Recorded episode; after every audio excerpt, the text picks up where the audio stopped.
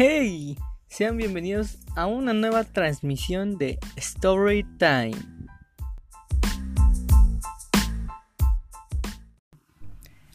Esta vez vamos a hablar sobre EDC México 2020. Comenzamos felicitando a toda la gente que hizo pues todo esto posible porque este año se la sacaron. Sin duda alguna ha sido el mejor el mejor EDC México que se ha hecho por el sonido, los escenarios, la vigilancia, etcétera. La verdad es que todo estuvo bien preparado. Como sabemos, esta edición 2020 fue de tres días, así es como lo escucharon, tres días, que eso ya lo vuelve una completa locura. El primer día comenzó a las 4.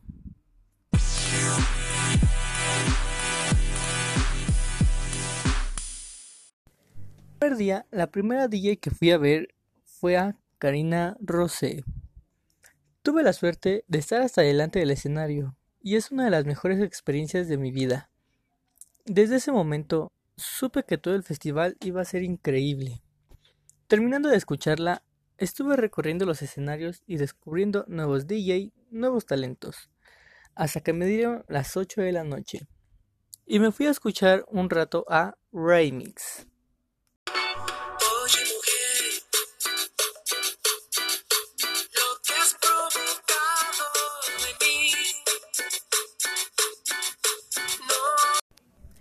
Ahí sí quedaba la frase de me están dando ganas de bailar un pinche cubión bien loco.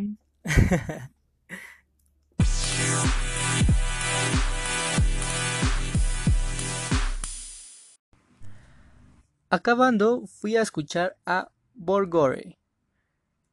la verdad, fue una experiencia inolvidable. Era como sentir cada bajo recorrer tu cuerpo, tu corazón latía como si estuvieras corriendo una carrera.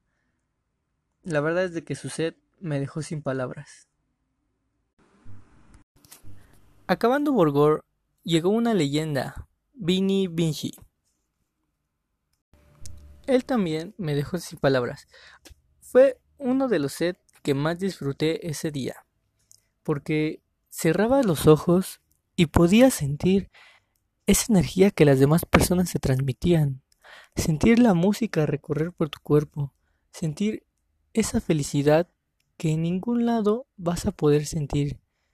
Era algo espectacular. Y antes de seguirles contando mi story time, quiero decirles que si tienen la oportunidad de ir a una edición, háganlo. Créanme que no se van a arrepentir, porque se la van a pasar increíble. Va a ser una experiencia inolvidable. Pero eso sí, les advierto, hay como una... Le llaman como una maldición o no sé cómo le quieran llamar ustedes, pero dicen que cuando vas a un EDC, después vas a querer estar yendo a todas las ediciones. Así que pues se los dejo a ustedes. Pero yo que les recomiendo que vayan. Si tienen la oportunidad, vayan y disfruten.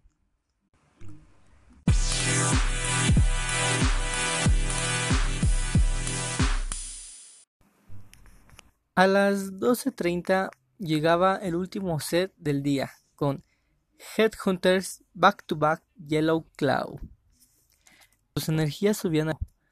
Tú brincabas, bailabas, gritabas, te sentías unida o unido con las demás personas que estaban ahí. Veías los fuegos artificiales, el fuego, que por cierto, hablando de eso, hubo un momento en el que se empezó a prender una parte del escenario. Pero como les había dicho, la verdad es que todo estuvo bien preparado porque la seguridad de ahí fue inmediata. Fueron y apagaron el incendio súper rápido. Acabando su set, pues era el final del primer día. Y muchos pensarán que pues ahí acabó todo, ya todos se regresan a sus casas y en parte tienen razón, pero acabando, toda la gente, pues obviamente va hacia la salida, pero todos nos sentimos tan felices, tan unidos, que empezamos a cantar El cielito lindo. Una canción que no puede faltar. En todo momento, en la salida, siempre se canta. Y la verdad es de que la cantas con tanta alegría y, o sea, escuchas a toda la gente que está ahí igual cantándola, te sube igual todavía tus energías más. La verdad es de que hasta el final, hasta el final, hasta que estás, hasta que estás hasta la salida, todo es increíble.